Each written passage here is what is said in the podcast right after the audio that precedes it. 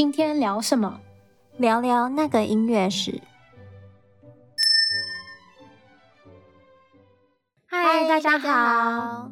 今天我们要来聊什么呢？今天我们不聊八卦，要来聊三个呃单字，然后它中文很像，但是呢英文不一样。我从小就觉得非常困惑，就这三个字到底有什么不一样？交响乐的英文有听说过叫做 symphony，也有叫 orchestra，然后也有叫做 philharmonic。然后我就一直很困惑这三个字到底有什么不一样，所以我就去做了一些功课，今天来跟大家聊聊这三个字到底有什么不一样。我也没有，我我好像从来没有在意过，呃，这这三个字分别有什么意思。对，因为像是世界上很多有名的乐团，像是台湾的那个 NTSO，它是不是就是 Symphony Orchestra？但是如果是国外的，像柏林爱乐、维也纳爱乐，他们就是用，比如说 Berlin Philharmonic，就变成 Philharmonic，但是他们同样都是乐团啊。嗯，对，我一直以为只是你知道，因为可能 Berlin Symphony Orchestra 已经有人用了，所以他们就用 Berlin Philharmonic。对，然后 Orchestra 也是，就是我感觉在学校好像比较多会用 Orchestra。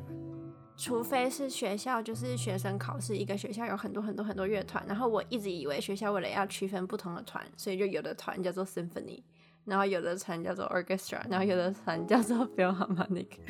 我也是这样以为的。像呃，我们学校 Indiana University，他们就有五个乐团，然后他就有一个就是叫 philharmonic，嗯，然后有一个就是叫 symphony，嗯。对，所以我一直以为只是因为要区分，就是可能同前面的那个。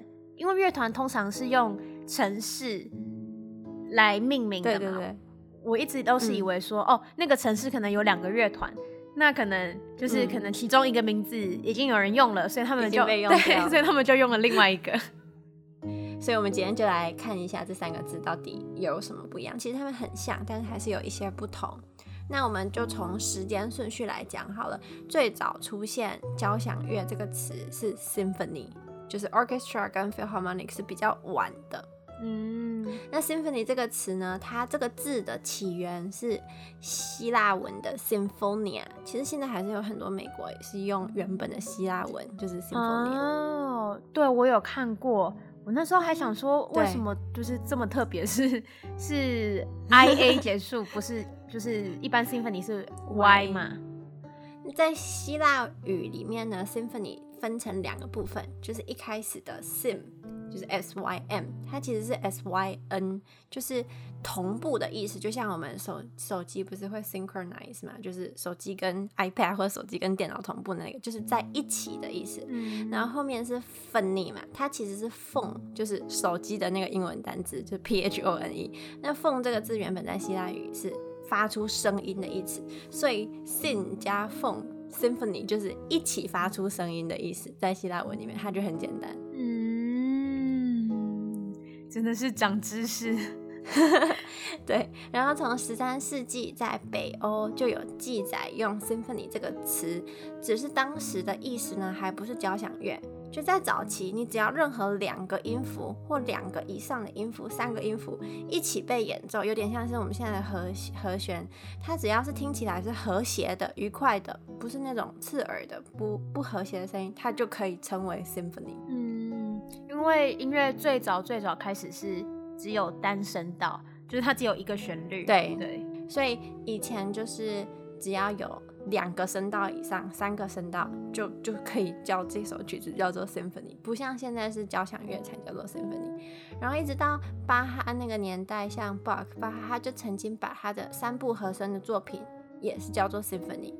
到十八世纪也有发现，Haydn 就海顿，他把自己的一些弦乐四重奏在他的一些书信里面，他就写说，哦，这是一个 symphony，可是他其实只是 quartet string quartet 弦乐四重奏。嗯。Symphony 的来源，为什么他们后来会被独立出来变成交响曲这一个固定的形式？其实是跟以前的神剧还有嗯、歌剧有关系。就是神剧跟歌剧一开始几乎都会有一个 overture，就是序曲的部分，或者是他们中间会有一段是只有器乐曲的部分。例如说。韩德尔就 Handel，他很著名的那个神剧《弥赛亚》，中间有一段只有器乐曲的部分，就常常就是大家会帮他取一个小名，叫做 The Pastoral Symphony，就是牧歌交响曲。但是它其实就是一整个神剧里面那一段没有呃人声，只有乐器。嗯。还有以前的 overture，在 overture 这个字没有出来之前，他们也会被称为叫做 the opening symphony，就是开场的交响曲。嗯，然后这些作品往往结构都比较复杂，它是可以独立演出的作品，所以后来就越来越多的场合，嗯，这些作品会独立被拿来作为短的演出，就不会跟整个神剧一起演。嗯。所以从本质上来讲，symphony 这个词是从以前比较简单的那种歌剧的序曲 overture 变过来的，就是大家把这个 overture 还有那个神剧里面就是只有器乐曲的部分单独拿出来演，然后后来就变成了 symphony。嗯，会不会是因为如果有人声的话，通常这个作品、嗯、就是这个编制会有一个名字，就像神剧啊，或者是。就是清唱剧啊，或者是歌剧，他们就是有不同的名字。可是只有只有乐团的时候，大家不知道怎么去描述它，就说哦，这就是 symphony 这样。对对，嗯、因为它 symphony 一开始的定义就是两个或三个以上的声音嘛。所以早期的作品就是可能巴洛克，甚至有一些古典的作品，如果看到 symphony 的话，不代表是一定是管弦乐曲，有可能只是多声部的曲。对，不一定。对，然后在十七世纪呢，早期的 symphony 是没有固定的乐器组合的，就它有可能是成双成对的弦乐组合，或者是木管乐器组合，有些是弦乐跟木管加在一起，但是数量和配器都非常的随性。但有一个共同点，就是会有大键琴来支撑低音的部分。嗯嗯，其实那个大键琴，我们之前好像在指挥那一集有讲到，就以前的。管弦乐团一定会有大键琴。对，早期的谱呢，他们会有一行叫做数字低音，就是他们最低的那个声部，嗯、或者是整个乐团的那个和声那个基础。作曲家可能不会把每颗音都写出来，他就是给一个数字，有点像是密码，摩斯密码。那大键、嗯、大键琴的呃演奏者就必须要自己去解密，然后他们就是和声和和弦是固定的，可是你要怎么弹奏，可能。会有一点点差别，那因为他有他有就是掌握整首曲子的密码嘛，所以他通常也会是指挥，对，所以以前的 symphony 一定会有，就是不管它是只有弦乐，或者是有木管，或者是弦乐加木管一起，但是它一定会加上大键琴，嗯，才这首曲子才有办法顺利的进行下去。嗯，那我们现在来讲第二个字呢，叫做 orchestra，orchestra 也是管弦乐的意思，那它到底有什么不一样呢？其实 orchestra 这个字很简单，就是，呃，在古典时期，就古典乐派的时候，symphony 这个词开始被欧洲大量使用，然后被大众认可，就是已经发展到我们刚才说的 symphony，就是管弦乐了。嗯，就是有一个形式了。对，有一个形式，它就是。可能大家说到 symphony 的印象就不再是哦，只是两声部或三声部的音乐，就大家会知道说哦，它指的是可能一些弦乐、一些木管加在一起，还有一个大键琴这样子的形式叫做 symphony。嗯，因为 symphony 的兴起，就越来越多作曲家开始写 symphony 这种曲式，就在十八世纪非常非常快的被普及，然后乐器组合也慢慢固定下来，像是那个 C.P.E. Bach 就是。巴哈他儿子，还有海顿、海顿跟莫扎特很多作品就是 symphony 了嘛，嗯、就是已经奠定了这个 symphony 的基石。那这一群专门演 symphony 曲子的人，他们需要有一个专业的名称，所以 orchestra 这个名称就诞生了。所以这个字就是来形容演 symphony 的人而已，没有什么特别的意思。嗯，但是在 orchestra 这个词诞生之后呢，其实。乐器组合有慢慢固定，但是当时的 orchestra 就是在古典乐派的 orchestra，跟我们现在想象中的交响乐还是有差别的。像是海顿海顿，他在那个 Esterházy，就是那个伯爵任内创作的 symphony 呢，其实规模不大，通常都只有二十五，最多三十名演奏者，跟我们现在想的，就是你看，呃，Wagner。华华格纳的交响曲，或者是 Mahler，我记得有一首叫什么《千人交响曲》嘛，嗯、就是是很不一样的概念。那个时候还是很小，就有点还是只是比较大的 chamber，比较大的室内乐那种感觉。嗯毕竟以前人工很贵，对。然后是随着作曲家们，就是他们雄心壮志、野心勃勃，曲子越写越大，然后交响乐团的规模才跟着作曲家写的，就是曲子去配合，然后人越来越多，曲子越来越大，这样。所以简单来说，orchestra 就是专门演奏 symphony 交响乐的一群人，就很简单。嗯。然后最后一个字也是最晚才出现的，叫做 Philharmonic。这个字的中文呢，翻作爱乐。其实我觉得这中文翻得很好。那我们来讲一下它跟前两个有什么不一样。就 feel harmonic 这个词原本也是希腊文。那 feel 就是 Philos，我们把它拆成一半，前面的 feel 就是爱和热爱或者是被爱的意思，就你很热爱一件事情。后面的 harmonic 就是 harmonia 嘛，就是和谐的意思。嗯，所以这个词的意思其实是，嗯，大家一起很热爱，然后去创造出和谐的声音。那它跟嗯 symphony 最大的一个不同就是，通常在英文中，feel harmonic，并不只适用于管弦乐。它也可以是合唱团或其他的音乐团体，但是相比之下，symphony 这个词就很少适用于管弦乐以外的团体。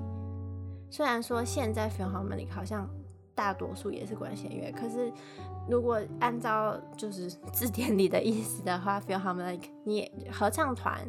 或者是其他形式的，比如说弦乐团、管乐团都可以用 Philharmonic。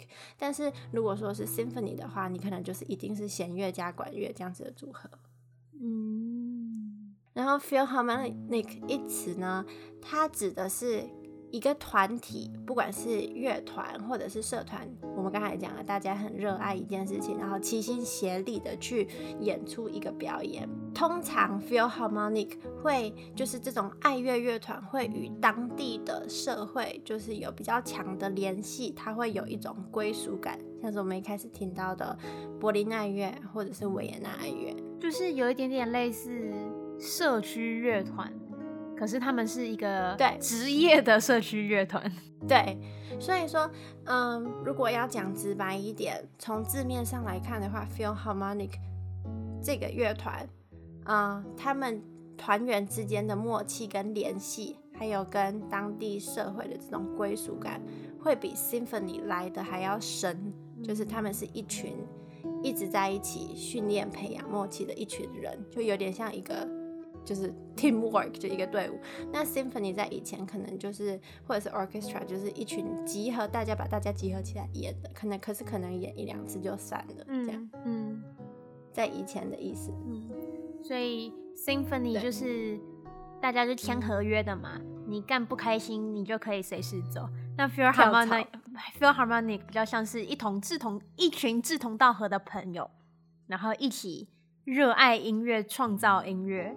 对，所以 feel harmonic 那种就是有点像嗯运动的一种，就是比如说呃篮球队啊，或者是我不知道足球队，就他们之间的团员之间的联系是很强的那种，嗯，就不是只是合约制的那种感觉。然后一开始嗯记载说最早用 Philharmonic 这个词呢是在伦敦，在一八一三年的时候。哦，那这样子还蛮晚才出现的耶。但是必须特别说一下，就是 symphony 还有 Philharmonic，就是交响乐和爱乐这两个词，在今天的语言当中呢，确实已经没有很明确的界限了。像很多交响乐团会用 symphony orchestra，比如说芝加哥交响乐团 Chicago Symphony Orchestra。嗯，哎，Cleveland 是不是也是啊？好像对，就很多。美国的乐团是用 Symphony Orchestra，并没有用 Philharmonic，但是并不代表这一群人比较不热爱音乐。就这两个词到现在的界限已经不明显了，只是看大家想要选哪一个。在以前他们是有差别的，但现在几乎没有差了。嗯，所以可能就像我说的，可能一个城市有两个乐团，对，所以他们就只能就是一个叫 Philharmonic，一个叫 Symphony Orchestra。但是在乐团界，就是交响乐。管弦乐团的龙头两个，嗯，Vienna Philharmonic 还有 Berlin Philharmonic，他们还是坚持用 Philharmonic。嗯，对。这样说起来，Philharmonic 比较有一种大家庭的感觉，有一种就是传承。对，我不知道是不是我的感觉，可是我一听到 Philharmonic 这个字，我就觉得这个乐团肯定比较有年代感，就已经有一段历史了，它不是一个很新的乐团。嗯。当然，现在 Symphony Orchestra 因为时间就是走过来，很多 Symphony Orchestra 也很专业了。但是 Feel Harmonic 听起来就有一种专业感，就是对专业年代感。